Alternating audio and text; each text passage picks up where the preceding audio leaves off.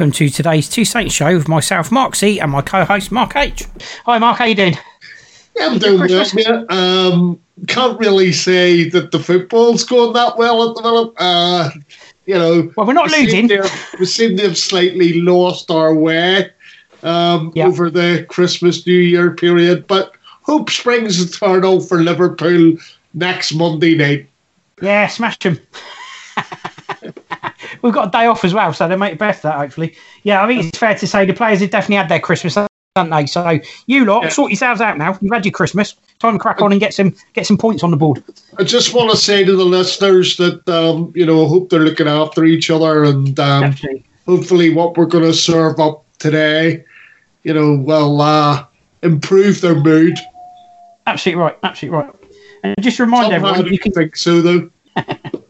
So just remind you all, you can catch the Two Saints show every single week on Fiesta 95 FM, 1 to uh, 3 p.m. with myself, Mark C, my co-host Mark H.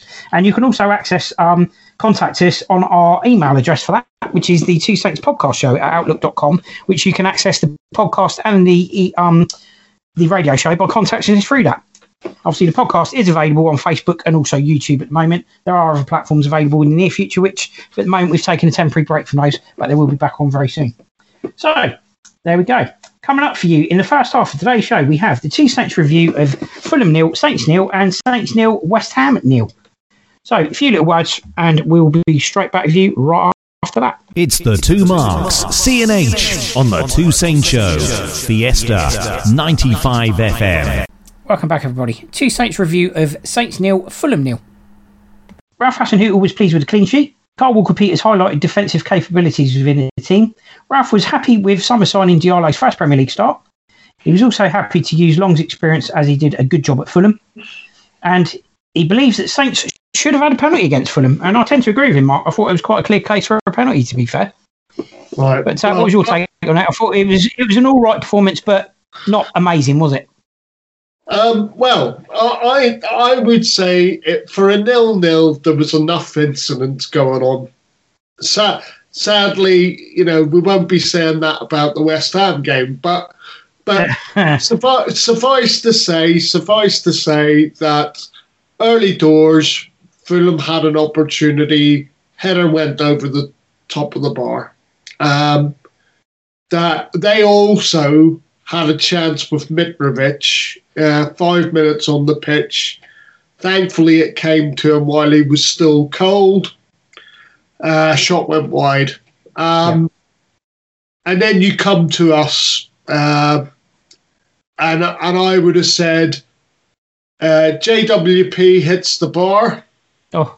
Or the stanchion, whatever you want to call it, comes yep. back off the stanchion not sure what Che Adams was doing. Um, he looked a bit like Bambi on ice, trying to see if he could control it to start off with. So I don't know. I, I mean, we'll let that one slide. Um, then we had. I think that was more case to get something on it, to stick it away. Was all we needed to do, really.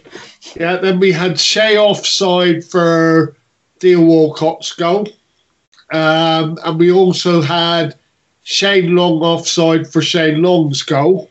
Yeah. Um, and then we come to the contentious penalty because I, I, thought, well, we'll leave this, we'll leave this the last. I, you know, the decisions for me up until that point were straight, fairly straightforward. Um, unfortunately, we had a second-rate official in charge, uh, Mister yep. Darren England, who uh, I'm, I'm not a big fan. Uh, he's been in the Premier League now for two seasons, and I mean, you know, he would struggle to control a game between you know uh, 11 well 22 cardboard cutouts never mind 22 grown men yeah. but um yeah i mean it was look the ball the the thing is is mark though and I've got to, I've got to say this in on balance, okay? Yeah. Fulham did have a shout for a penalty themselves off yeah. of Bednarek, right? Now, yeah.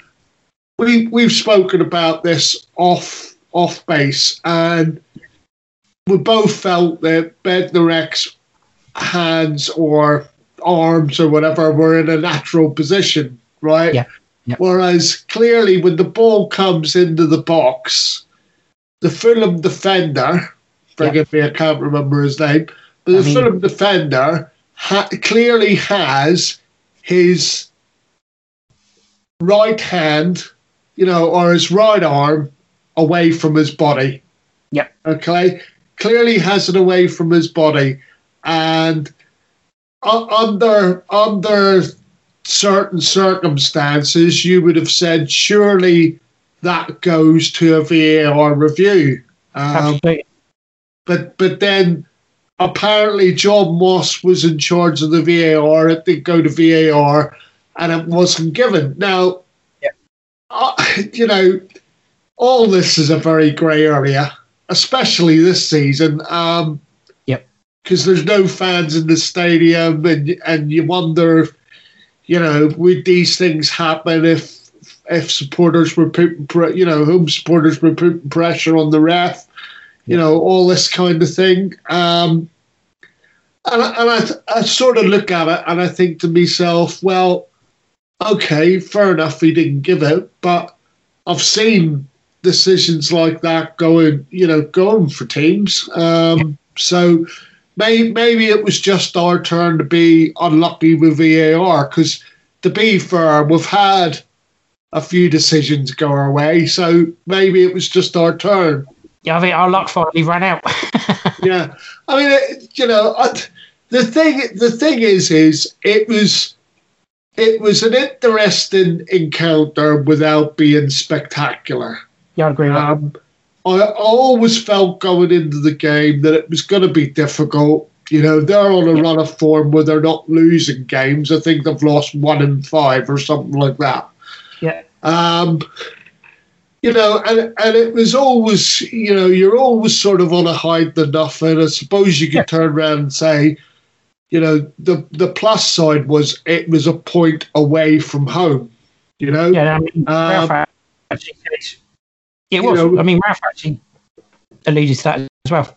Yeah, I mean the thing is, the other thing before I, you know, give over to the rest of what you're going to say, I mean, the other thing to remember is two seasons ago, although they got relegated, you know, Yeah. they beat us at Craven Cottage, um, Exactly. uh, and I know that's that's two seasons ago. and People's expectations have been raised, but it, it's you know. I suppose you on a on a positive note, you would say it's a point away from home. I'll take the point. Absolutely right. Absolutely right. Yeah, and Ralph actually said, I think it was okay. I think we had bigger chances than the opponent and scored two goals.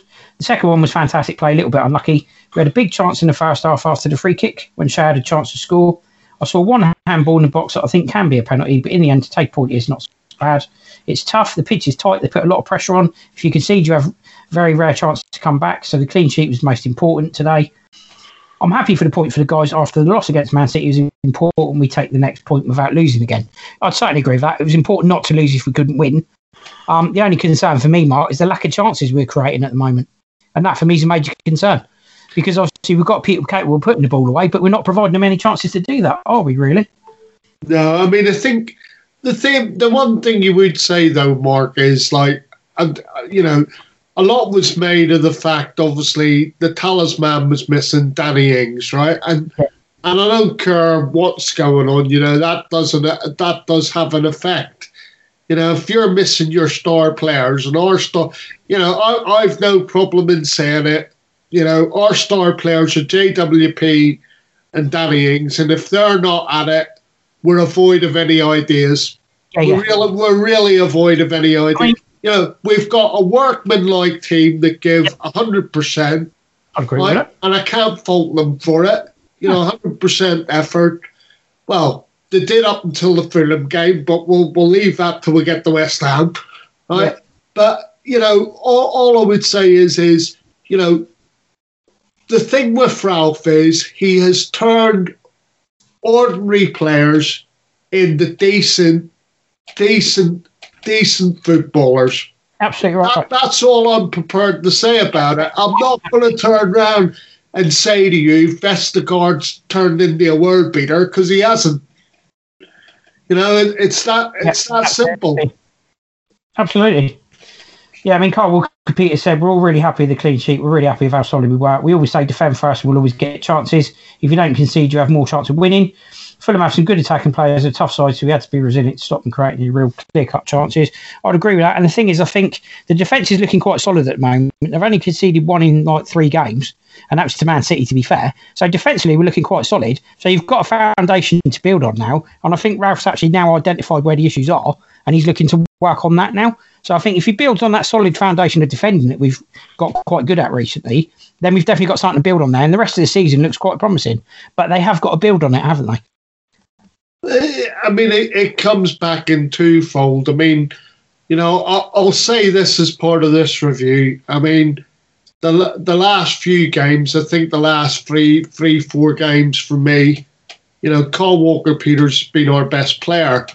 You know that that doesn't necessarily say a lot about going forward. When you know he he gets forward when he can, he's a supporting fullback, but more defensively you know, when I look at what he was doing against Fulham, particularly, and and uh, West Ham the other night, um, you know, he's getting his tackles in, getting blocks in, and and it's surprising because you sort of look at him, you know, he's, he's quite small, but he's doing his job, and and you know, he's getting forward as well, which you know, it tend it tends to catch the eye on the occasions when we are we have got a bit of forward momentum, but as I say, you know, it, it's it's difficult at the minute. I, I just don't think, for me at the moment, there's enough going forward, and and, and it's not it's not just that, Mark. Um, you know, you it, it's it's a void of quality. You know that, like, like I said, Danny Ings didn't play, and that made a massive difference for us because he is the talisman. You know, James Ward-Prowse tried to make things happen, but it, it's it's very difficult when you're a void of absolute quality, and, and and you know, and it shows. Yep, absolutely right. I agree with that. And talking of players coming in and players of quality and players doing this and players doing that, um, obviously Ralph said he was quite pleased with the way Ibrahima Diallo played. Um, didn't necessarily make a great start, but about half hour in, Mark, he started to sort of find a bit of rhythm in the game, didn't he? And uh, he put in a pretty solid performance in Romeo's yeah. absence. It yeah. wasn't a bad start. I mean, his debut, pretty good start for him, to be fair.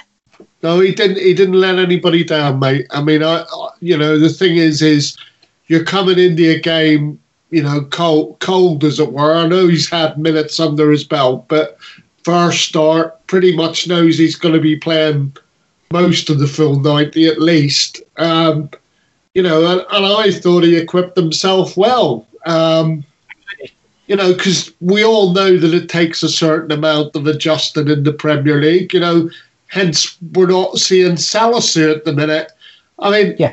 You know, it, it's obviously a bigger issue for some of the Saints fans out there than it is for myself. You know, because oh, I, I, haven't, I haven't got no, but I haven't got an issue with it. I, I just think he need you know, everybody needs time to adjust and settle and things like that. I mean, you, yeah, in, you know, in fairness, Ralph's actually said he's for the future, so nobody can argue with that. You know, you've got to have faith in the manager. He's brought yeah. him in with an eye future. He says he's the future of the club. So, you know, if he's the future of the club, I don't have an issue with that. We've got to look to the future because at some point, some of the more experienced players in the squad won't be there. The likes of Ryan Bertrand, Danny Ings, Romeo, these players won't be there forever. So you have got to look to the future as well. I don't have an issue with that. I, I the, some the fans are just losing their, losing their head that, it, that, That's fine. That's fine. That that's not a that's not a problem for me. But the the only thing I would say, Mark, is that some of the time when we do these signings, right? You know, you've got you've got to have players also coming in that can hit the ground running for you. I mean, Actually, the right. thing is, is like last last year, for example, okay, we bought we bought Che Adams. Right now, I said to you, give him a season because he's got to adjust. He's coming up from the championship. But yep. in all honesty, Saints would have preferred for him to hit the ground running because that affected our season. And then when he found his mojo at the, at the restart, you know, um, you know, Saints were a different proposition. Yep. You know, Absolutely agree with that. Hundred percent. Hundred percent. Yeah, and people question obviously why um, Shane Long is given an extension to his contract, why he gets played ahead of other players. Well, it's what he does in training, everyone, and it's the effort he puts in when he plays. He doesn't score a lot of goals, but it's the effort he puts in when he plays, and he does cause issues for teams when he comes on because of the runs he makes, because of the the leap he's got on him in the air. He's capable of winning long balls and stuff like that, and he does cause issues for teams when he comes on. So for me, it's not a case of Shane Long coming in with a view to, to winning the game or changing the game. That's not why he's being brought on. He gets brought on to shore things up up front because he gives us an out. And we haven't got a lot of players in the team, unfortunately. Without Danny Ings, we don't have a lot of players in the team that give us an out on the counter attack or when we're under pressure towards the end of a game. So for me, I get why Shane Long gets brought on. Um, other people are expecting him to go out there and score goals and win games. That's not why Shane Long's being played. That's not his role anymore. no, it's an Uh, and his and his goal scoring record dictates that as well. To be fair, no Yeah. offense to Shane, you know. Uh, I mean, I you know, I get, get what I get what Hassan was saying there, but um, but on the flip side of that, Mark, right? And th- this this is the thing. I mean, he's saying he's saying, oh, you know, I'm I'm happy to use Shane Long's experience. You know, he's an international. He can trot all those things out, right? But the bottom line is, the bottom line is, he has no other choice. He doesn't have any other choice. And this Yeah, is exactly, what yeah. I come back to. Quality and depth of squad are the two major issues that we have. I mean, Absolutely don't get me wrong. I know that there isn't going to be a magic wand, and we just have to put up with what we've got at the moment. And it, it is what it is. And that situation probably won't change for the next 18 months. So Ralph's doing a tremendous job. But, you know, you can't really turn around and say, oh, no, I'm happy to play this player when, you know, there's no real other alternatives, you know? I mean, because because Obafemi's not giving him that alternative at the minute, and the only other alternative is is Dan N'Lundulu, and obviously he kind of feels he wants to ease Dan into the situation rather than you know going full pelt, pelt with him, you know. But I mean, I get it with a N'Lundulu, but what I would also say about Dan N'Lundulu is the guy is a beast. Put him up front because he is going to cause issues for teams. He's big and he's strong and he's powerful, and he is going to cause issues. He might not set the game alight, he might not change the game, but he will give you a different option up front, and he will cause teams problems because of how big he is. He's a unit, and uh, for me, I think he's not making the best of Dan N'Lundulu at the moment. I get he doesn't want to, you know, drop him in at the deep end. He doesn't want to put pressure on him. I get that, but he's not going to benefit from just sitting on the bench game after game. He does need minutes, and no offense to Ralph, the odd minute here and there is not going to do Dan N'Lundulu any good. You know, he Right, needs a little just- bit longer. Give him ten minutes at the end of a game and just see what he can do. You know? quick, quick comeback, quick comeback on that, Mark, and you know we'll move on, okay? But basically, all I was going to say in relation to that was, I kind of get what you're saying about Dan N'Lundulu. He's a powerful striker, uh, and he can do things on the burst that can be quite devastating. But on but on the flip on the flip side of that, for large periods in games, he can go missing and that that's an issue. You know, for large periods in games, he can go missing. But then the other thing, that would- the other thing that I would say as well is that in regards to the substitutions at Fulham, I didn't understand what the point was of bringing Dan N'Lundulu and Djenepo on for such a short period of time. I mean, one of them came on for about three minutes, and the other one came on for about a minute. You know, and I'm sat there going, Yeah, pointless. pointless. It's pointless. You know, Ralph needs to get to the concept of substitutes are on the bench, they affect outcomes of games. Unless you're prepared to give them a certain period of time, they're not going to be able to deliver for you. Yeah, absolutely agree with that. And that brings us really nicely to the end of that review of the Saints versus Fulham game. Fiesta 95 FM, the Two Saints Show. Right, welcome back, everybody. So, the two Saints review of Saints nil, West Ham nil. Saints held by the Hammers, obviously. Hasenhüttl praises Saints stability. Stevens dissects frustrating draw. Yeah, um, Jack Stevens came out after the game and said, um, "We're we're happy with the point we move on," which I'm getting a bit sick of hearing from all of them. To be fair, it's getting as, as repetitive as we march on, and the famous words that you see trotted out from Højbjerg every single week. Oh, we need what we know what we do is not good enough. We need to improve. It's getting a bit repetitive, lads. We get it. You're happy with the point move on. That's great. Now build on it. Stop saying we're going to move on. Move on now. Okay, you keep getting draws, which is great. You're not losing, fantastic. We had a great start to the season. Not knocking the team for the efforts. They do look tired at the moment, to be fair, and I'm not using that as an excuse because it, isn't one. But we have got a limited squad, and we are making the best of it at the moment. Right, But, um, I you- think, in fairness, Mark, hang on, let me finish. In fairness, I think we've all got a little bit greedy with our Welsh Saints place, and we're now disappointed that we're not getting three points when we're drawing. Oh, So, behave, you know- Mark, behave. Be- Please, mate, behave. We're, we're all, Anyway, don't forget, don't forget, I know we're recording this, but we're still on air. Behave. um, what, I, what I was going to say was, I mean, this, this nonsense of the all look tired, the all look jaded, Yep. it's the same for every team. It's I'm not debating that for a moment. there's Yep. no, there's no, there's no difference, you know. And the and the thing is, is why why do people? oh, all right, let's put it another way. Why do people look tired? Why do they look jaded? Right? Because there is. I is indulged over Christmas. there probably. isn't the depth of squad. Yeah, I agree. The depth of squad. No, I agree. I agree. Right? I think look, I think we're making the I best just, of what we've I got. the just want to move the conversation on because, for once, I'm not going to say anything about the West Ham performance. Suffice to say, we weren't moving the ball quickly Yep. enough. That's nothing to do with being j- jaded because you, you No. should be able to get energy from your performances that you're making. But Yep. the, the one the one thing that I would the one thing that I would say was, you know, not moving the ball quickly enough doesn't create openings for yourself.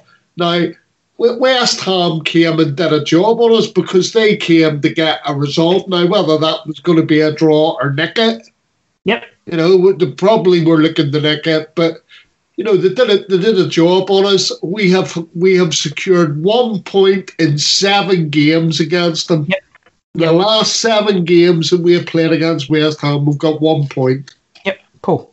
Very right? cool. And and and, and therein lies a history. You know, you you could draw a line between Saints results going into this fixture and West Ham's results going into this fixture, and it would have told you that a draw was on the cards.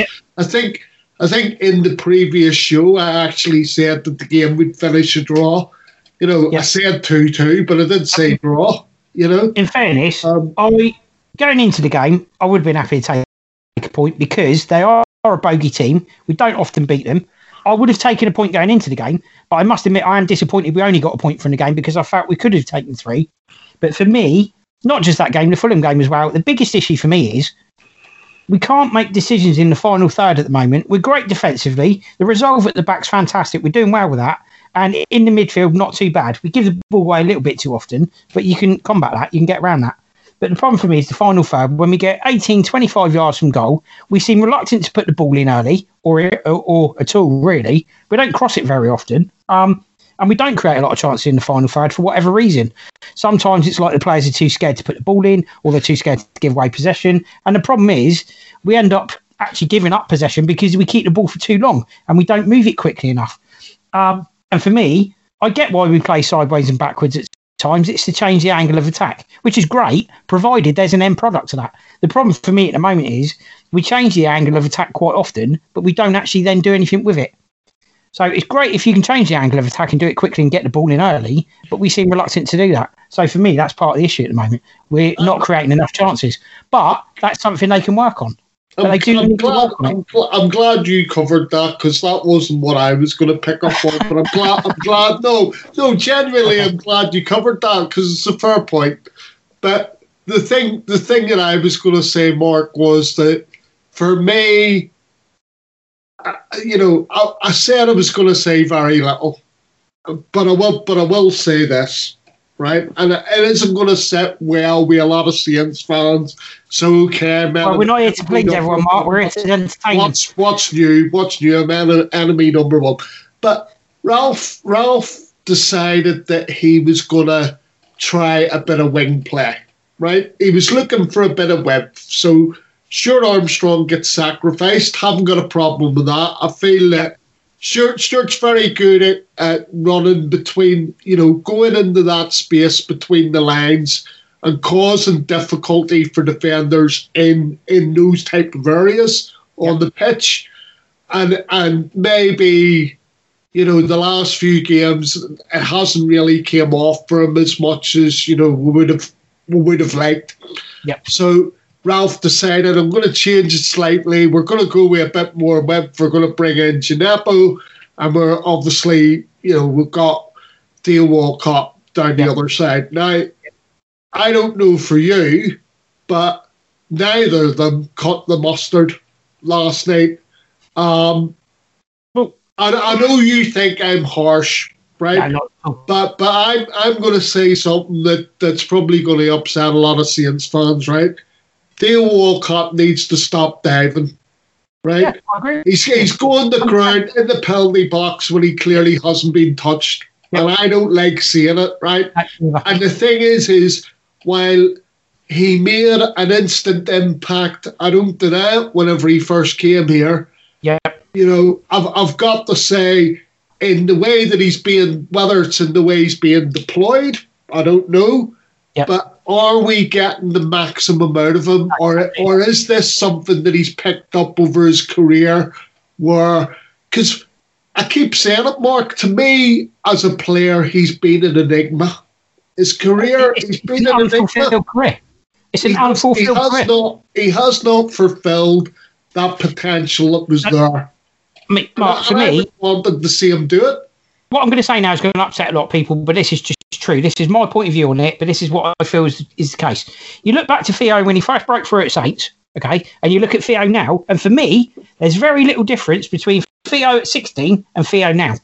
I don't think he's actually learnt an awful lot throughout his career, and it is an unfulfilled career for me. He hasn't hit the heights that he could have done. He hasn't fulfilled the potential he clearly has.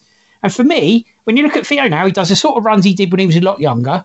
And to be fair, at the time when he broke into the Saints team, we were playing at a much lower level. So he made a huge impact, to be fair, even at 16, 17, which led to him going to the World Cup when he was probably too young, led to his move to wherever. Maybe that was too early in his career, whatever. But the bottom line is, I don't see much difference between Theo now as a man and Theo when he was a boy. He says he feels a bit more like he used to as a teenager, and he probably does. And to be fair to him, he looks like he's playing more like that. But there isn't enough end product at the moment coming from Theo. You know, I understand what had got him in on loan. Good move, made an immediate impact. But for me, him and Djenepo, they both go down too easily and give up possession too easily at the moment. And I know Saints fans aren't going to like that, but that's just how I see it, and that's just a fact. They do go down too easy, both of them. And there's no point playing as a winger if you're not going to be a winger. And for me, if you're a winger at the moment in the Premier League, you have to be direct. And for me, the strength of Djenepo and the strength of Walcott is being direct. And for whatever reason, they didn't do it last night, and they haven't done it the last few weeks they've played. And I, I don't understand that. Maybe it's as you say, not being deployed correctly, but surely the instruction would be get the ball out to these guys, get some width in the game, get the ball out to these guys, and tell them to attack people. Why they seem reluctant to do that, I don't know. But to me, they seem to keep the ball for too long, go down too easily, hand over possession to the opposition, and we're immediately under pressure. And it was the same last night with West Ham. I'm with you on the direct thing because when they're and and this applies to both. Yeah, Mark. absolutely. When when they're both direct, that's when they're at their best. Yeah, and they're a threat. And They I don't a threat. necessarily think Theo tho's an out and out winger. No, I, you know, I, I, again, he's sort of one of those players, a bit like Stuart Armstrong. He he can play in between the line. You know, that's that's how I would see him. Yeah, you know, don't- me- I don't look at him as an out and out striker neither. for me, Theo's always been for me, Theo's always been the sort of player that should sit in that Buffon role, in behind the front two, yeah. get balls fed into him so he can attack teams, so he can create chances for other people. For me, I've always seen Theo as a creator that can play in that number 10 role, sort of just behind the front two, feed balls into him, and he can cause damage to problems, people because he can with his pace and his vision, his passing ability, which he has got when he uses it. You know, he's quite capable of providing really good assists. And if, if you look back through his career, he's probably been more successful with assists than goals, to be fair. Um, Um, but um, when- it's when he played in that number 10 role, he seems to have been at his best. Yeah, I mean, all, all I'm, all I'm going to say is both of them weren't involved enough for me. You know, Djenepo gets a recall basically because, you know, Ralph wants to play with a bit of width. right? And both of them, for me, didn't get involved in the game anywhere. I mean, they might as well have been passengers on a sea ferry. Yeah. And the thing is, if you're going to play with width, your wide men have to stay wide, and they don't. They come in. Yeah, no, no. But, but So Uh, the only the only other thing I want to say about the game, Mark, and it's important to raise this because Yeah. to me, right, there has to be an introspective where people look at things that have gone on in the game, even if they're not highlighted during the game, right? Because Craig Dawson, who got man of the match, oh, it's unbelievable. right? He he should be on a suspension, mate, for what Oh, he did. He he he blatantly because the ball had gone, the ball had gone, the ball wasn't even in shot, right? Yep. And then he, he, he, he deliberately tries to kick the head clean off of Che Adams. Yeah, and he can't even defend it. I've watched the replay back. I've watched the replay back, and he's not even looking at the ball. He's looking down at Che Adams when he swung his foot at him. you So know, for me, it's blatant. And, and again, surely there has to be some introspective in relation to some sort of ban or some sort of misdemeanor, something. But I, I, the thing is, is as well when they announced the man of the match, right? I mean, oh. I don't know what game they were watching as well, but but the thing is, is it summed up the the game for me. The Yep. Craig Dawson, who's you know well in the, he's what thirty three. Yep. And, he, and he's winning man of the match. That tells you what a what a terrible game it was to watch. I mean, 100%. you know, uh, people turn, you know, we, as Saints fans, we moan when we're last on match of the day. I mean, yeah. I mean, to me, last, Last we wouldn't even last night's match, last night's match wouldn't have even made the ma- the match of the day edit. I've got to be honest, it all would have been on the cutting room floor for me. We won't even worry about on match of the day. Exactly, it was it was that. I mean, don't get me wrong. my highlights of the take game. It's a point, whatever. Yeah. But the thing is, is the game was the game was poor. You The thing is, we have- can't- We have a right to be disappointed as fans because we've seen what the team are capable of. You know, and that's why we're disappointed. You know, it's not that we're trying to batter them. We're not. They've had a fantastic start to the season. 2020 has been a fantastic year for Saints. If you look at the actual table for the whole of it, fantastic. The last 23, 24 games, they've been brilliant. You know, they've only lost about three games out of 23 or 24. Fantastic. But we have a right to be disappointed that they didn't get three points because they were capable of doing it. Yeah, and the We've thing, the thing it. is, is again, it would have been a benchmark. You know, again, I, I said to you off sort of the record that you know, we Hasenhüttl has won away at Burnley this year. Yeah, Okay, so to me, that would have been another benchmark, another box tick if we had have gone and got the free. Po- uh, I 100%. don't, you know, fair enough if they do it in the away fixture, right? I'll be over the moon if they do it in the away fixture against West Ham, but it, it, it's it's a bogey thing that we've got to lay to rest at the minute for me with West Ham. You know, we're because the thing is, is like. The other thing that I couldn't understand was we had wide players on the pitch, right? Danny Ings was back, James Ward-Prowse was back. It didn't make any difference, right? West Ham had Yarmolenko on the pitch. They had Lanzini on the pitch. They had, you know, they had uh, Fornals on the pitch. Yep. They had loads of these creative players that didn't play against Brighton. Yep. And, and Moyes got hammered for it. And he played them on Tuesday Tuesday night, last night. And the thing is, is when, when you sit there and you think you've got all those creative players on the pitch, and yet the game was a void of any real oh. opportunity. Unbelievable, unbelievable. Oh, I mean, I was just, and the thing is as well. I mean, West Ham as well. They had a player that had been banned in the previous game. They overturned decision he plays anyway. I'm just like, that's an absolute farce. The guy got basically a suspension, shouldn't have played, kind of thing. But for me, like you say, it was completely devoid of any sort of quality of any kind from either side. And with that amount of attacking players on the pitch for West Ham, it's even more staggering. To be fair, It is, So, mate. It is. You know, I think just something that sprung to mind to me, and I thought to myself, when you think of the personnel that was on that pitch, Yep. you know, from a creative point of view, and yet there wasn't anything of significant note that I could lay my hand on. Okay, Danny Ings scored, but the goal was clearly offside. You know, right. but, but the game was a void of any real quality.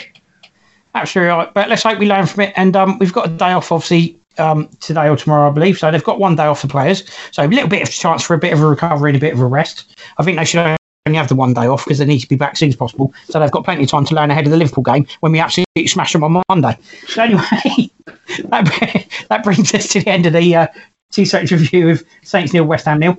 And um, we're just going to go for a very short break. And when we come back, we'll be giving you the second half of the show today. And coming up in the second half, we have Saints Club news, other football news, and the two Saints preview of Saints versus Liverpool.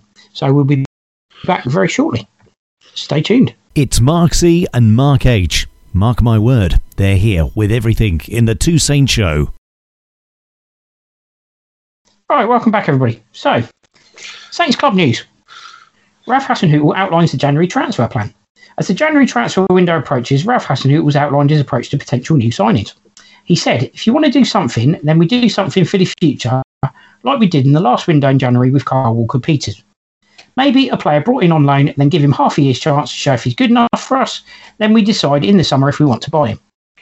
I think this is the best way to handle it, and everything else doesn't make sense. The squad's okay. In every position, we have double players there, and it's okay. In the moment, we're more focusing on extending contracts and bringing players in because we've done in the summer three signings. I think this must be enough for this season. Hmm. Not sure I agree on that 100%, Mark, but bringing players in on loan and seeing if they're good enough certainly makes sense rather than making a huge signing that costs us a load of money that ends up not playing like we did with Guido Carrillo, which was a massive error, wasn't it? So yeah. if it stops us making errors in the market, it's probably a good idea, I think. Oh yeah, no, definitely. I mean, you know, we've spoke about this many times. My, my, belief is the main target is bringing in a left back, um, and and I think I think Brandon Williams is the candidate, whether we get him or not. But apart from that, I don't see anything else happening. And he, he'll come in on loan to get relative game time because he's not getting it at Man United. And we won't be signing him in the summer. So Ralph to suggest that it's nonsense. You know, yeah, yeah. I mean, to be honest, it's a bit of a nonsense conversation. Um, so yeah, well, let's see what happens. Maybe I might be surprised, but that that's what I see as the head of our business in the January. Yeah, I think you're probably right. Yeah, it doesn't look like going to be a lot else happening, but we certainly need love left back, don't we? Because uh, obviously Ryan Bertrand's doing as well as he can at the moment, but he certainly could do with a bit of cover, couldn't we? So it makes it makes Matt, Matt Targett go look even more of a poor decision, doesn't it? But um, anyway, we'll see how they get on, Mark, as you say. Right, moving on from there. So Southampton Football Club has taken the decision to close the Saints store at West Quay from the 31st of January as part of the ongoing improvements to its retail offering. The news follows on from the complete overhaul of the club's online retail store at the start of 2020 Obviously, online sales have increased. Not good news for those fans who use the West Quay store. And I know you yourself have used it as one of your friends has as well, Mark. It's disappointing. But um, at least you'll be able to get more stuff on your uh, match days when you're at St Mary's in the future. all, all, all I'll say, Mark, is I'm with. I'm actually with the club on this because yeah, I've got to be honest yeah. with you and say that even though I do go in and use where the West Quay shop quite yeah, a bit, and you've you've taken me there on the odd occasion. I mean, I've got to, I've got to say, you're talking prime, you know, prime prime site in, yeah. you know, the the landmark sort of shopping centre in Southampton yeah. in the middle yeah. of the city, and and I would have thought that the rents are fairly high. Oh, it's extortionate. Okay. Extortionate, and, and while while the store isn't being used, for example, at the moment, right? You know, Saints aren't reaping any benefits from it, so and I've also got to say that even though you'd sit there and you think it's in the heart of the city, you know, people can go in there and do their seeing shop while they're in town, right? I've got to tell you, mate, I've been in there loads and loads and loads of times, and I've been the only person in the store. You yeah, know, in fairness, I don't actually believe it's in a prime location in Southampton. Um, it may be in West Quay, but I actually think if it was on the main part of West Quay, if you're coming yeah, from above bar, it, it, it, would have made more sense and it would have had more people there. Yeah, but it's round the back end of it, kind of the other side of it, round by Showcase Cinema. And for me, it's not a prime location at all. And I think that's probably part of the reason they struggled. Um, it's not one of those areas at West Quay that's that busy normally, funnily enough. And you've, as you said, you've gone in there, you've been the only person. Even on days when it's been busy, it's never been packed. It's So, um, generally I'm not, not- busy, and I don't understand. I don't, un, you know, it's generally not busy, and I don't understand these people who are online and they're having a meltdown about it because I sort of sit there and think, that's grand. You have a meltdown. Why didn't you use it when it was there for you to use? The, You know? the thing is, um, you know, I'd understand it if there was no Saints store of any kind, but we've got a really good store at the stadium. To be fair, it's a fair size.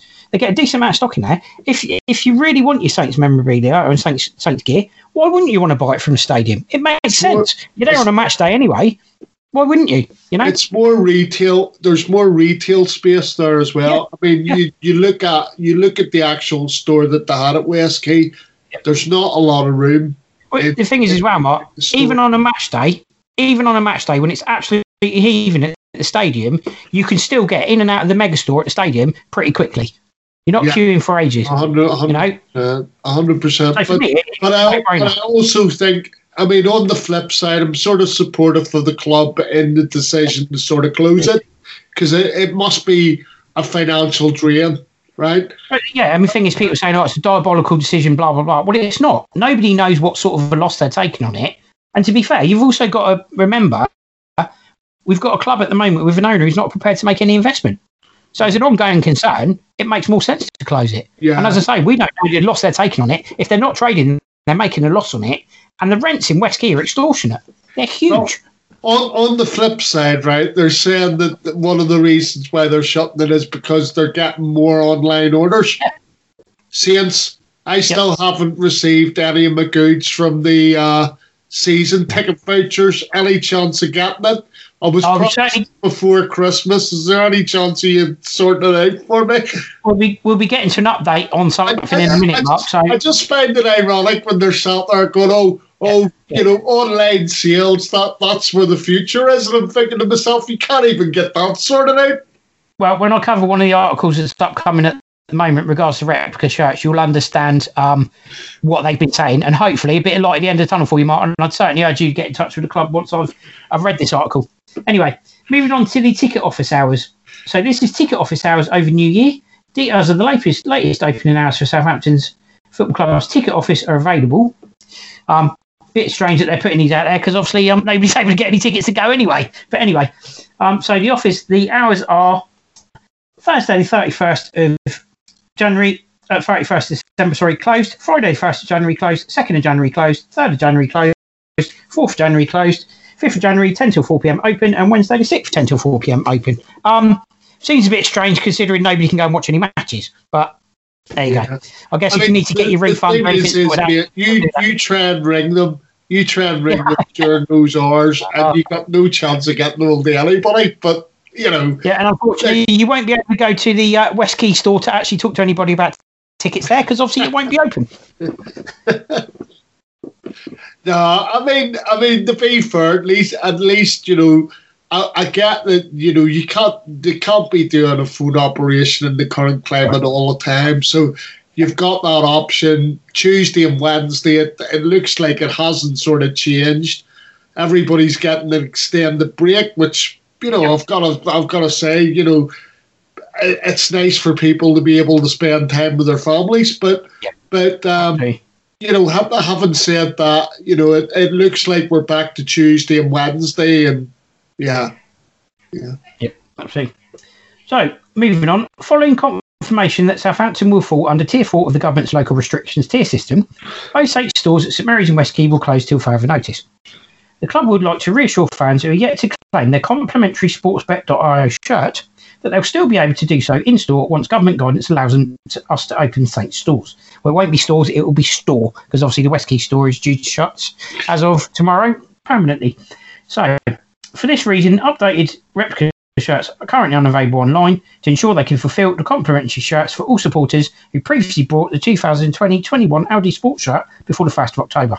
They'll provide fans with an update once the store is open, able to reopen again, and they apologise for any inconvenience caused. Supporters can still get merchandise at the online Saints store, including the 2020-21 Under Armour replica shirts featuring Audi Sports. Plus, you can get great savings in our winter sale for a limited time only. So there you have it. any any idea how long that limited time is, Mark? No, well, I shouldn't imagine it'd be very long. It'd be quite limited. if they're on about the end of January, well, we, that's not long at all, is it? Really? No. You probably have a month if you're lucky. But what I found quite ironic was the fact that they said if we're able to open the West Quay store before the end of when we said we're going to close it, we will actually have a flash sale, and it'll be everything's got to go. It is, yeah, don't see 'cause it is. It is. It is the end of January. By the way, it closes. Not the uh, not tomorrow. Yeah, the end of January, everyone. Sorry, I do apologise. Wrong month. Right date, wrong month. Yeah, right. Right date. Yeah, right date. Wrong month. Absolutely. So yeah, um, but there is a winter sale on. I believe the winter sale at the moment is about seventy percent off. So if you want to bargain online, I'd get on there now. Yeah. Although I won't be buying the match the match day shirt because the match day shirt they've got is absolutely horrific. Looks like something your dad would have cleaned the car with back in the seventies. what are you cleaning the car with, Dad? Is that your underpants? Oh, so anyway, moving on from that horrific memory. Right, Women's FA Cups fixture postponed, which is disappointing. Southampton FC women's fixture at home to Plymouth Argyle in the Vitality Women's FA Cup, which was scheduled for Sunday, has been postponed. The decision was taken in line with the FA's latest guidance around non-elite protocols issued following the latest tier restrictions. A new date for the fixture will be confirmed once known, while an update on Southampton FC Women's League fixtures will also follow in due course. So a bit of disappointment, Mark, wouldn't it? Because they've been riding high again. Yeah, I mean the, the the thing that worries me is going forward, Mark, because obviously the girls were leading it. You know, as we all know, the girls were leading the league last season, and Yeah. you know it wasn't allowed to stand, so therefore they ended up in the same league. They've done Yeah. the same, more or less the same this season. So all all I really hope for the girls, uh, women, sorry, you know, is that you know they get to finish the season this time round, even if it means having to go into the summer. You know, and there's cricket going on. I don't, I don't care, but I, I want to see the women's season finished this time round. You know, because Yep. they deserve it. You know, they deserve to be allowed the the opportunity to, you know, get promoted. You know, and lift the trophy if that's what's going to happen. That, Yep. But you know, as I say, they seem to have left off where the where they were last season. You know, and, and I just hope to get that opportunity, man. It would be so Okay. it would be soul destroying if for a third time, you know, it was null and void and you know everything starts from scratch again. You know. Yeah, I'd agree with that, definitely. So, yeah, that brings us to the end of Saints Club news. So, let's hope um, that happens for the women. But, yeah, that's the end of the Saints Club news for now. Fiesta 95 FM, Two Saint Show. Welcome back, everybody. So, other football news. Dundee United announced the death of legendary manager Jim McLean, aged 83. Jim McLean, the manager who led Dundee United to unprecedented success in the 1970s and 80s, has died at the age of 83 after a long battle with illness. He led United to the Scottish Premier Division title in 1982-83 after consecutive League Cup triumphs in 1979 and 1980. He also took the club to the European Cup semi-finals in 1983-84 and the UEFA Cup final three seasons later. The Scottish Premiership side confirmed the news on Saturday. So very sad news, Mark. Um, you probably know an awful lot more about Jim McLean than I do, to be fair. So I'll hand over to your superior knowledge for the moment. Tell you, mate. Um, basically, when I heard the news on Boxing Day, it was soul destroy destroying for me, Mark. Um, I've always took a keen interest in the Scottish football, and basically, the thing with Jim McLean was he managed to, you know, put Dundee United on the map at the same time as Aberdeen was emerging with Alex Ferguson. And uh, as I say, they were known at the time as the new firm, basically in reference to Rangers and Celtic, which was the old firm. Um, and and the thing is, is it was refreshing to have both sides in Scottish football because it basically it basically meant that you know it, it was it was a, a really significant time. I mean, Dundee United Yeah. won the league. Aberdeen won the league. There was the rivalry even between Jim McLean and Alex Ferguson. You know, uh, Aberdeen won the European Cup Winners' Cup against uh, Real Madrid and they beat Bayern Munich. you know, and, I, and I've, I've said this about Jim McLean. I mean, the thing is, is like he he was a bit of a throwback. He he was he used to keep an eye on all the players in the same way Fergie did, even when he came down to United. Um, there's actually a, there's actually a quote, Mark. While you're on that, while you're saying about his impacts and stuff, there's actually a quote, one line that stands out, which I think is brilliant. It says, "When he barked, you jumped." Yeah, and, and, that, and I'll give you a prime example of that. There was a midfielder, right, that played for Dundee United at the time called Eamon Bannon, right? And Eamon Bannon used to get dogs abuse from from Jim McLean, you know, yep. in the fact that Jim McLean was obviously intimating that he was being lazy, where he, yeah. he wasn't. You know, he was trying to get round the pitch, and but but he always seemed to pick on. You know that this one player, Eamon Bannon, and Eamon Bannon was a very, very gifted midfielder. Yep, know, absolute quality midfielder. Um, the, the the one thing that I would say, Mark, is, and that this this is why I'm saying, you know, the they would go out of a of a night say, you know, the players. But the thing is, is like uh, Jim McLean would know about it because he'd have his spies out in Dundee, you know, and, and basically he could tell you where they'd been, you know, yeah. Yep. Um, and and that kind of thing. But the one the one thing that I want to say, and this is the best tribute that I can play to him, right? You know, besides winning the Scottish, you know, the Scottish title, which was unheard of because it was always dominated by Celtic and Rangers. You know, um, the, the the one thing that I want to say is besides the European semi-finals twice and the UEFA Cup final that he got to, they were beaten by IFK Gothenburg in the final. But the one thing I wanted to say about him was there's a great story that's always told about him and it, and it goes back to uh, Dundee United hold a unique a unique record or a unique sort of setting in British football because they're the only British team to have beaten Barcelona home and away in Champions League or in uh, the old European, you know, European competition, right? Over two legs. The only side they have beat them home and away over two legs. And that was during the time that Terry Venables was the manager with Gary Lineker, Mark Hughes, all those players. Steve Archibald, I think, was there at the time as well. Um, but the, the one thing that I'll always remember was they were beaten Bar the, the beaten Barcelona, right? They beaten Barcelona in the Nou Camp, and the Saturday before they were playing Forfar Athletic in the Scottish Cup, right? And they drew one each with them. And this was the game before they played Barcelona in the Nou Camp. And as I say, they just beaten Barcelona. And the chant went up from the Dundee United fans bring on the Forfar. And, and, and, I'm sure the Barcelona fans were sat there thinking, what is going on here? You know, who's Forfar? But anyway, but you know, the thing is, is like, you can't underestimate what he did in That's terms of what he did for Scottish hmm. football. Not only just for Scottish football, but for British football as well. Yeah, the club actually issued a statement and they actually said an integral part of our, our history and rise to the forefront of European football.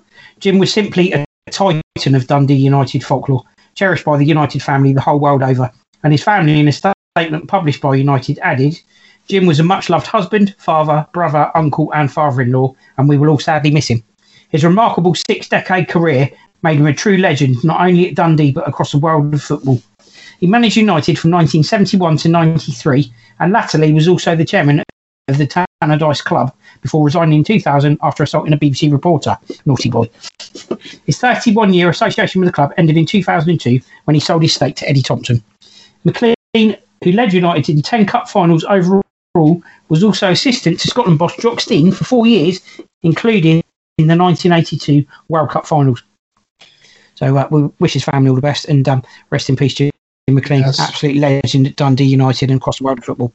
Yeah. and another legend we've lost, Mark. Sorry, he, ha- he had a bro- he has a brother, Tommy McLean, who's all- also involved in football. He, uh, as a manager, he won the cup, the Scottish Cup with Motherwell. So, yeah, I mean, condolences to the whole family. As, as I say, I was generally when when I heard the news on Boxing Day, man, I was generally upset. You know, because yeah, I've always taken a you know, obviously it's it's not as close to my heart as Saints, but I've always taken a keen interest in yeah, football, being an Ab- you know, yeah. uh, in Scottish football, being an Aberdeen fan as well. Like, yeah, in fairness, Mark, you're you're a football fan through and through, and you know it doesn't matter if it's Saints or anything else. You know, you're a football fan. Saints is at your heart, but obviously you're a football fan. But uh, but I will I will I will miss him. well, he was he was barking. You know, he was he was as mad. The only re- reference I've got to him was and Fergie's very similar to him, but the thing, the the one reference point I've got to him is Brian Clough. I mean, he, he was barking mad at times, yeah. Jim McLean, absolutely barking mad. Yeah, and the thing is, I look at things that stick out in football that, that, that, that give you memories of people, and you say you'll miss him because he's barking mad. Nobby Stiles we'll all remember that iconic picture of him, the video of him with the World Cup in one hand, false teeth in the other, doing a little jig at Wembley. Yeah. You know, things like that stick out in your mind, and you, you don't forget them, do you? You know, we've, lo- we've so, uh, lost a lot of good football people. And, and you know, Jack Jack Charlton saying, "Don't." confuse me and Bobby. I can stop people playing. Bobby's the one that can play, which I thought was a really good quote from Jack Charlton, one of his best quotes, I thought. Um, surprisingly, they did get confused, the two of them, which is surprising, but there we go.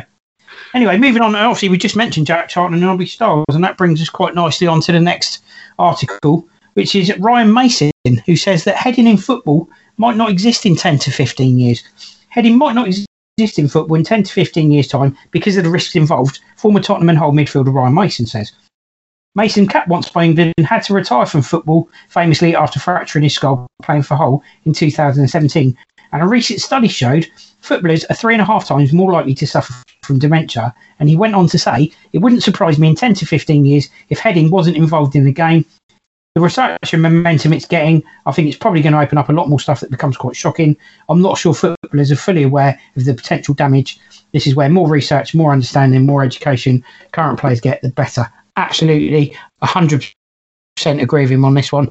I don't think concussion substitutes can happen quick enough. Um, we had an incident the other day. Che Adams gets kicked in the head. Nobody even bothered to look at him. I think that was a wrong decision. Um, things like that need to be looked at a lot more closely. It does happen. There is a link between heading in football and dementia. They can't say there isn't anymore. Sort it out, people. Seriously.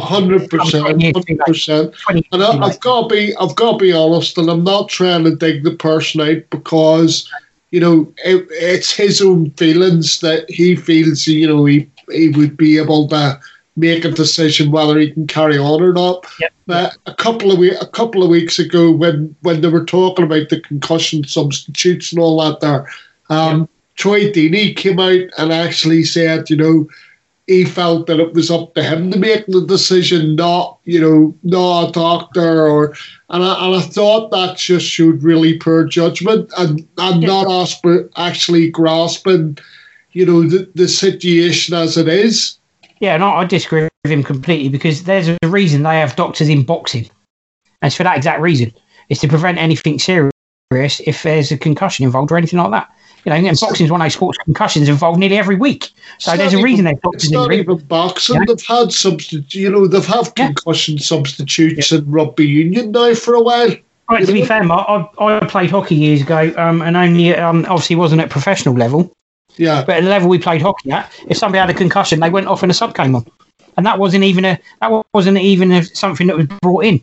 You know, we just did that ourselves. So you know, even at junior hockey level, it happened. So um, it needs to be looked at, and you know, and you've got kids coming up through the ranks as well. How long is it going to be before a child suffers a serious injury in a match and fractures their skull? Yeah. Is that when people are going to sit up and take notice? Because if that happens, you could have an absolute tragedy on your hands, you know? I remember what, what happened with Ryan Mason, because obviously he was playing for Hull at the time, yep. and he had a clash of heads with Gary Cahill. Correct. You know, and, and something as innocuous, mind you, it didn't look innocuous when you watched it back, but it looked innocuous in real time. Yeah, you know, absolutely. at the end of the day, that ended his career. Yeah, exactly, you know? exactly. Well, Raul Jimenez recently, he's very lucky. He's not actually had his career ended. Yeah. Yeah, so that's another player who's got a severe concussion. Hundred percent with you on that. Anyway, we'll move on from that one because uh, it's quite depressing actually. That so we don't want to be talking about stuff too depressing for too long. Unfortunately, start of a new year. Let's have a bit of positivity if we can. um, Burnley takeover. ALK Capital are confident of completing a deal this week. So that sounds a bit more promising for Burnley. News obviously last week was the fact it looks as though it's falling through. I'm Now sat it looks as here, though the deal's going through. Make your mind up. I'm here, right? Last last week the deal wasn't there wasn't a deal Uh. happening. Right now new new people have come in. Right? And I'm sitting there thinking to myself, here I am making all sorts of excuses for why Saints can't have any new investment because we're in the middle of a pandemic. Nobody's banned football ah. clubs. Burnley's had offers galore for their football club. We're doing something wrong at Southampton, I tell you. So we're stuck with. But all, all I would say about it is, is I mean, let, let's say this time it's it's a different bidder, right? It's not the same people, right? And and I generally hope if it means that you know the the supporters are given some sort of impetus and and everything else, because let, let's be honest, you know, um, the manager Sean Dyche is doing the job with one one arm tied behind his back, basically, and it, and he is, you know, we, we sit with we we talk about what Ralph does, and and rightfully so, but it, it works the same way from from where, you know, uh, Sean Dyche is, you know, and he and he is doing a fantastic job for a club of that size. Definitely, definitely. We'll move on to the next topic, which is coronavirus in the Premier League. Testing has revealed 18 cases now. Um, I actually think we're heading towards another break mark at some point.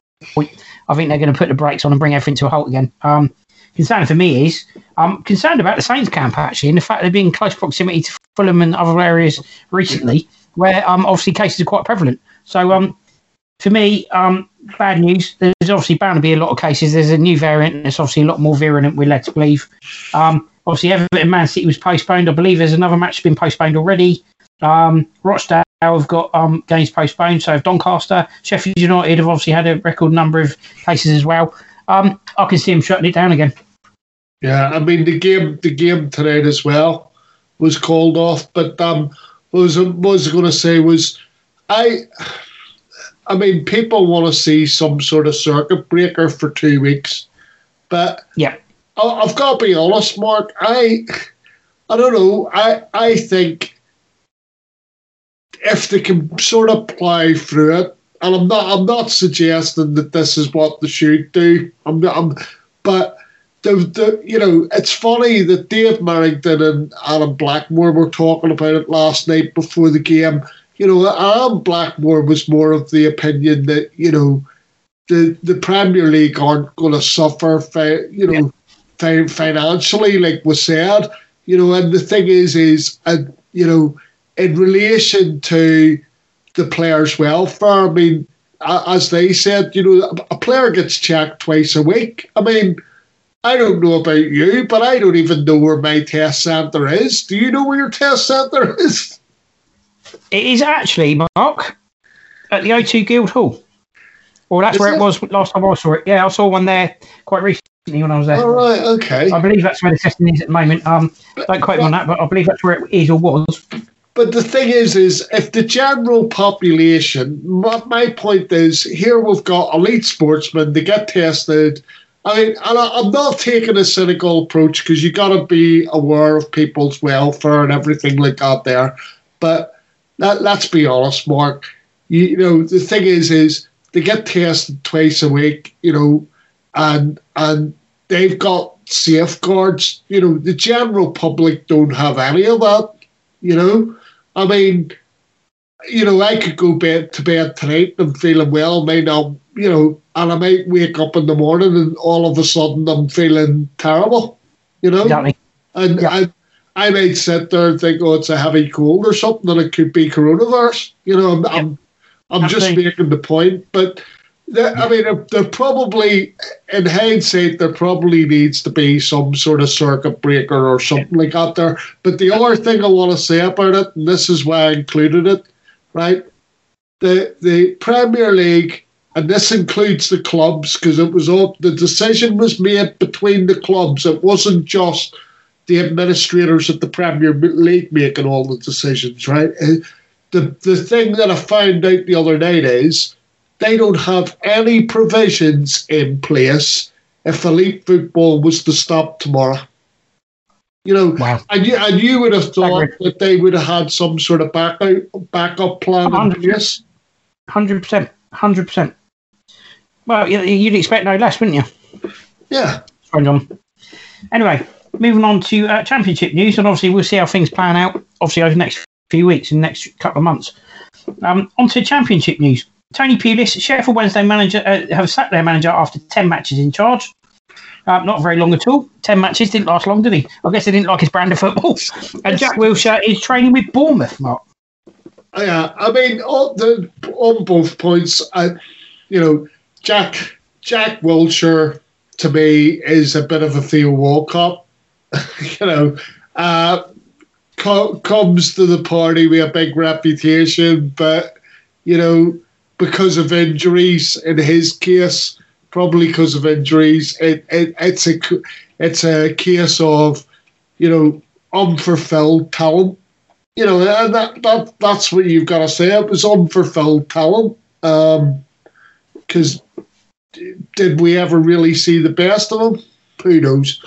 But you know, it's like it's a chance for him to get his career maybe back on tr- on track with the Cherries. I just hope that you know he's being sensible about what Bournemouth may be able to afford for him in terms of a contract.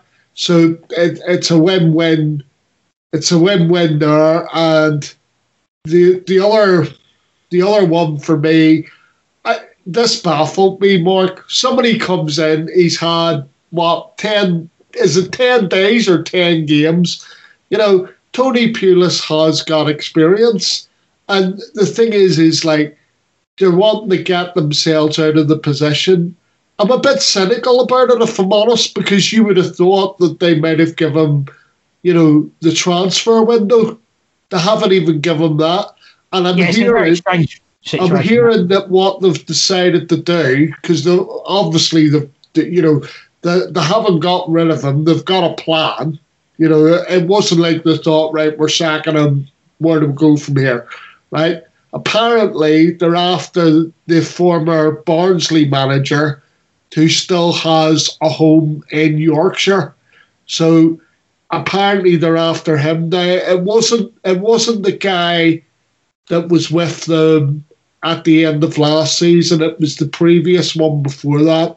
Um, I think he's Spanish or something like that. There, but they're they're uh, they're apparently being linked to him. Um, but I, I, you know. I I do feel for Tony Pulis. I may not be an advocate of his style of football, a bit like Big Sam, but I do feel for him because he wasn't even given a proper opportunity. Ten games, ten games is nothing. It's not even, you know, it's not even a crazy, cricket season. No, absolutely right. So we move on to initi- um, uh, an article relating to um, news coming out of um, League One. Kyril Louis, Louis Dreyfus, or Kyril Louis Dreyfus, whichever way you pronounce it, I'm not sure. Frenchman to buy Stuart Donald's controlling interest. An agreement's been reached for Kyril Louis Dreyfus to buy Stuart Donald's controlling interest in Sunderland, paving the way for a takeover. The Frenchman will, appro- will become chairman in the new year, subject to approval by the English Football League. Donald, who stepped down as chairman in July, holds a 74% stake in the club. It's been no, no secret I've been looking for some time to find the right person to take Sunderland forward, Donald told the club website. So there we go, Mark. Interesting. Well, as you know, Stuart Donald used to be the chairman of Eastleigh. Yep. Um, but but this one didn't surprise me. He's been trying to sell for the last season or so. Um, and basically now that a deal's been done, it would look that obviously Donald hopefully has you know Stuart Donald's put it in safe hands because you know he's he, there were a few bids actually on the table. He's gone for this bloke because obviously you know he's he's come, he's seen the area. You know he he's going to go and live in the area. One you know once the takeover takes place and stuff like that there, and you know, he wants to be very involved with the community from the noises that I'm hearing. So, so you know, hopefully it's a win-win, and obviously there's going to be investment, which obviously is key for Sunderland at the minute. I mean, they recently lost um, Phil Parker. They got rid of Phil Parkinson as the manager, and they appointed Lee Johnson, Gary Johnson's son, yeah. who was the Bristol City manager previously. Um, so, you know, we just have to wait and see if it's a marriage made in heaven or hell. But I, w- I would imagine, hopefully, it's it with the takeover taking place. You know, the new owner's going to move the club forward. Yep. So, moving on to European football, interesting story. This one: Paris Saint Germain, Mauricio Pochettino is main contender to replace Thomas Tuchel. Former Tottenham manager Mauricio Pochettino is the main contender to take over at Paris Saint Germain after Thomas Tuchel was sacked. It's quite strange though. The last training session he held this week, um, he actually led PSG to a 4 0 win and then got sacked. Yeah, I mean, Mauricio Pochettino being tipped to take over from him. I've got, I've got to be honest. PS, PSG have been just looking for an excuse to get rid of Thomas Tuchel. Um, yep. You know, they got they got to their first European Cup final or Champions League final, if you like, last season. Um, they're they're currently second in the league. Okay, normally they're romping away with it, you know. Um, but but having said that, I don't think Thomas Tuchel's done that bad a, a job. I think one of the problems is, you know, in terms of the manager, the people that PSG bring in are kind of out of the manager's hands. It's the yeah. it's the owners and the money men that make the decisions. You know, in, in the sense of like PSG's run a bit like Real Madrid back in the day, where they have their Galacticos players or Galactico players, you know, and um, you know, and the managers more or less made to sort of fit these top names like you know, the likes of Mbappe and people like that there. And obviously you got Neymar there. You know, and, and the thing is, is like, I, I don't think Thomas Tuchel was doing that bad a job. I mean, okay. Oh, the, the, the won the domestic title, the win it every season. They were probably going to win it this season. You know, could he have gone one step further and won the Champions League? You know, because obviously for the owners, that's sort of like what the Holy Grail is. But I think the thing is, is it's not long after Thomas Tuchel took the job, Mark, right? A few months even into the job, you know, it, it did seem like it was a case of he doesn't fit the profile that we want. Whereas yes. obviously, and, and, and I don't necessarily, you know, agree with that because we were looking at Thomas Tuchel at one point, in remember, or and I, and I thought, well, there's no way he's ever going to come to Saints. Like he's a bit, you know, he's a bit bit bigger than that. But um, mind you, I, I, I was surprised that Hasenhüttl came to Saints. But there you. But um, having said that, having said that, I, uh, you know, I think it's it's a que- it's a question of obviously Pochettino coming in. It raises the profile it's a, I, I tell you that the analogy that I would use would be right in the late seventies, right? Manchester United after they, they got rid of Tommy Docherty, right? They yep. brought in Dave Sexton. Now Dave yep. Dave Sexton was a decent manager in his own right, and he finished in his second season when United went up, right? In his in his second season, United finished second, right? And they decided not to renew his. Everybody thought they were going to renew his contract, and they didn't, right? And one of the reasons why they didn't was he was a brilliant coach, but you stick a microphone in his face, right? And he said very little, right? Whereas Tommy Docherty was always flamboyant. And of course, what happens? They get rid of Dave Sexton and they brought in Ron Atkinson. And Ron Atkinson was like, I mean, his nickname was Goldfinger. Well, in fairness, Mauricio Pochettino Tino said very little at Saints, Mark. And he was quite fluent after that. no, no, but say that, that. was for completely different reasons. But I just, I just think to myself, they want someone. You know, all, it was obvious to me that they were looking for someone who was slightly more high profile. You know, could handle the media well and stuff like that. There, and and it is my belief that even after a couple of months, the hierarchy of PSG had came to the conclusion that he wasn't the manager because it's not just even about managing the team now. If if you're at a big club where they want us, you know, the brand, the brand, all about the brand and all that, there, Oh uh-huh. yeah, the manager has to be, you know, great at press conferences, have a personality, and I th- and I think Thomas, you know, they they they took the decision based on that. I, I'm not saying it's right because I'd have Thomas Tuchel any day of the week. absolutely right. You know? Absolutely right. Yeah, don't go anywhere, Ralph. That doesn't mean we want you to leave now. We don't. Anyway, we'll move on to another story now. Spain striker Diego Costa, Chelsea fans will obviously be well aware of who he is, as well as Premier League fans, is a free agent after Atletico Madrid agreed to end his contract early, paving the way for a possible Premier League return. It's a little bit misleading, the article, actually, because what actually happened is the striker asked to leave the club for personal reasons a few days ago, and on Tuesday signed the termination of his contract at Atletico. The club thanks him for his dedication during his years, and wish him well in the next stage of his professional career. And no Saints fans don't get carried away. He won't be coming to us. Free or not, he's going to cost an absolute bomb wages. There, there is this. uh, I I mean, the thing is, is Mark, and and this wouldn't necessarily surprise me, but where they're getting the wages from, I don't know. You know, I'm I'm I'm expecting that Jordi Mendes will probably work his magic on this one, but obviously Raul Jimenez is injured, and they're desperate for an out-and-out striker. Yep. Um, much as I The Wolves don't, and Arsenal. I've, I've got to be honest, much as I don't want to see him back in the Premier League because I think he's a dirty so and so, but but um, you know, I think probably Wolves will try to see if they can tempt them back into the Premier League. I would not rule that out at all. Now, Anyway, moving on. Dynamo Dresden fans have brought 72,000 tickets for the match in an empty stadium.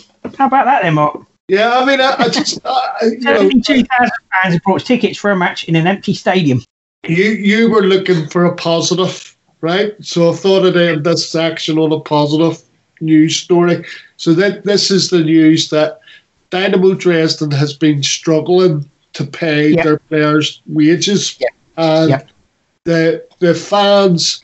I mean, I'd, I'd love us to do something like this because I'd, I'd be willing to do it. I know uh, but a lot of Saints fans probably wouldn't, but you know the thing is, is like I, I just love the idea of actually coming to coming together, being supportive of the players and everything else. You know, if if Saints were ever struggling, I mean, I, I dare say they're never going to be because you know it's it's the German third tier. It's not the English Premier League. But I, I just thought it was a fantastic gesture. You know, it's probably what 20, 30 quid a head for for a game in Germany. Yeah, this is And-. Five pound each. These tickets were Five. Uh, fantastic. it's fantastic. You can't, and, and the gesture, you know, even if maybe the money doesn't go to, you know, the players. I mean, some of the players obviously will get money from the gate, but you know, I'm sure the rest of the money will go to other things in the Dresden area where people are struggling and stuff like that. And you know, I just think it's fantastic, and I and I wish, as a collective, we, you know, we as a support base did things like that. You know. Yeah, no, absolutely right. I agree with that. And that is good news to end the section on, which is fantastic. So well, well done to them. I'd love to see that happen at Saints, but can't see it. But anyway, we live in hope, don't we? So anyway, Yeah, you never know. us to the end You that. never know. Somebody might, some bright spark might take up the idea and run with it. Absolutely right. So um, we're going to take the last break of today's show, and when we come back, we'll do the Chiefs Saints preview of the upcoming match, Saints versus Liverpool, where we're absolutely going to smash them.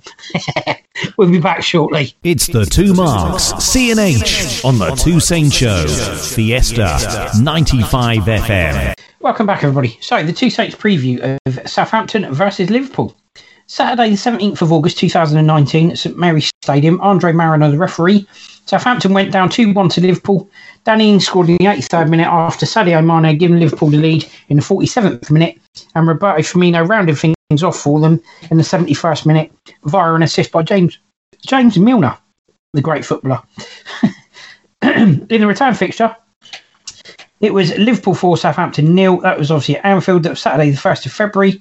Kevin Friend was a referee. We went down 4 0. Alex Oxlade Chamberlain, 47 minutes. Jordan Henderson, the 60th minute. Uh, Salah in the 70th minute. And then Roberto Firmino um, and Jordan Henderson with his sister. We actually went down 4 0. Um, it actually only lists three goal scorers there, Mark, not four, sadly. But anyway, it doesn't make a lot of difference to the result. We still lost 4 0. All, all reflection, just just very quickly, the reflections on those games. I I actually thought the previous season, which we played Liverpool on the Friday night, would actually give them more of a game than what we did at St Mary's uh, start of last season. Um, but but having said that, in the in the away fixture from last season, that was an unjust scoreline. I mean, we gave as good as we got. Yeah, Unfortunately, it was the old adage of once we conceded one, the floodgates kind of opened and everything went out the window then. But up until that point, we'd, ha- we'd, you know, we'd had quite a few good opportunities of our own making. And, you know, we probably could have been 2 0 up if memory serves me correct from the Anfield game. But, you know, Yep. there, therein lies a tale. But having said all of that, I mean, I think loo- looking at the fixture, Mark, I the heart wants to turn around and say that it's going to be a Saints win, but and and they do have one or two key individuals missing. I mean, you know, you you've got to be honest and say if if Virgil was was playing, he would have been up for this game. You know, ex Saints player, Yep. you know, all the rest of it. But I don't know. I think I'm hoping that Danny Ings might come back and haunt Liverpool a bit.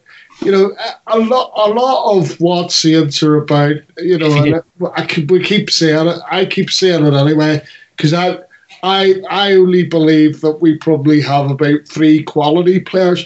We've got we've got very workmanlike players, and they all do their job very well. But but you know, in terms of the quality, you know, Theo Walcott can, you know, he's a little bit like a tap. He can turn it on and off whenever he wants. Um, and you know, he, I think in terms of his football, you know, he's a little bit on the way and So, you know, Yeah. I think I said the off, off sort of off piste here that you know, for me, we have we have JWP and we have Danny Ings, and if they're if they're on their A games, like I'm always talking to you about this show, you know, if they're on their A games, um, you know, Saints Saints have maybe the possibility of causing an upset, but obviously, realistically, you would think, you know, if, if we can come away with something from the game, Yep. um,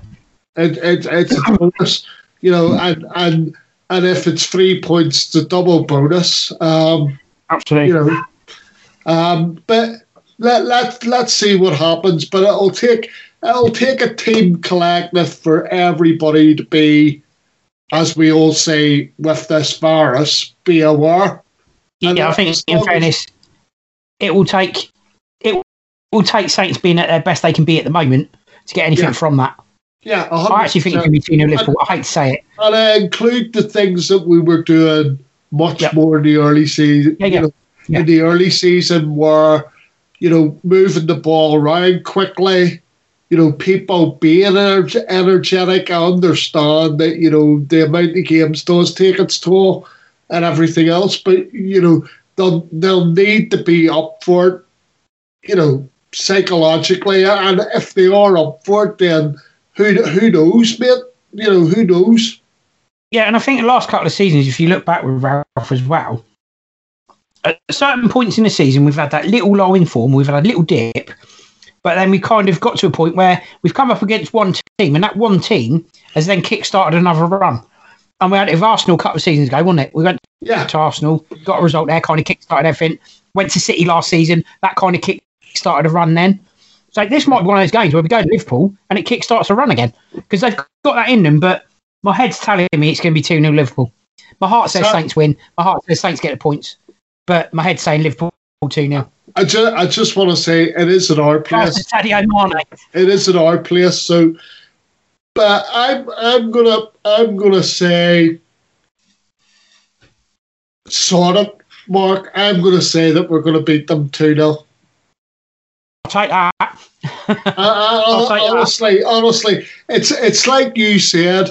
You know, the thing is, is performance wise, we've been a bit indifferent over the last few games, and it wouldn't surprise me at all. Uh, you know, all it would take is for Liverpool for for Liverpool to have a little bit of an off day. You know, they didn't. They, they weren't that convincing against West Brom recently. You know, and that this is where I'm here trying to take a little bit of heart out. All I will say this. for us to be playing and for Liverpool to have a bit of an off day. And yeah, I'm going to go 2 0. I will See- say this much. I actually think it'd be the two W's if we do win 2 0, given that Liverpool's defence are a little bit creaky at the moment. If we do win 2 0, I think the goal scorer is actually going to be Ward Prowse and Walcott. I can see Prowse getting a free kick and sticking it in because he seems to get them against the better teams and score against them. He gave Yeah. Man United no chance recently. That stonking free kick David De Gea didn't get anywhere near. So I can see him sticking one of them away against Liverpool. And I think Theo might just pop up with an unlucky goal against Liverpool because he seems to score against the big teams. Hang So on, if we do win 2 0, we'll be Mark. nice to score. Uh, just so as you so as you know, you know when when you hit the rewind button on this record, right? Just remember that you went for two 0 Liverpool. It's me that went for two 0 Saints. Yeah, I'm just saying, if Saints win 2 0, that'll be the goal scorers. Cheers, man. Thanks. Any more tips for me? Any fantasy league tips you want to give me? yeah, don't listen to the word I say because I haven't got a clue. anyway, look, all I want to say is, is like, obviously that that's you know us wrapping it up for uh, the record. But I just want to say to people, you know, I hope that we've brought a bit of light relief and you've enjoyed listening to us.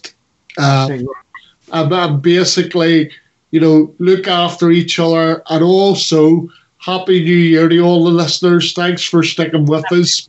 And um, Massive happy new year. and we'll we'll see you we'll see you for the next record next week. Absolutely right. So just remind everybody the podcast will be coming out this week as well. So that's probably going to be available um, probably tomorrow, or f- I would say tomorrow, because obviously ahead of all the f- festivities, etc. So keep an eye out for the podcast. That'll be going up on YouTube and obviously on Facebook via our normal channels. Um, and obviously, don't forget you can contact us via our email address, the Two Saints Podcast Show at outlook.com. And you can obviously catch us on Fiesta 95 FM every Thursday, 1 till 3 pm. Thanks for tuning in today. It's goodbye from myself, Mark C, and goodbye from my co host, Mark H. And Yeah, please join us again next week. Bye. Please join us again next week when the two Saints go marching in again.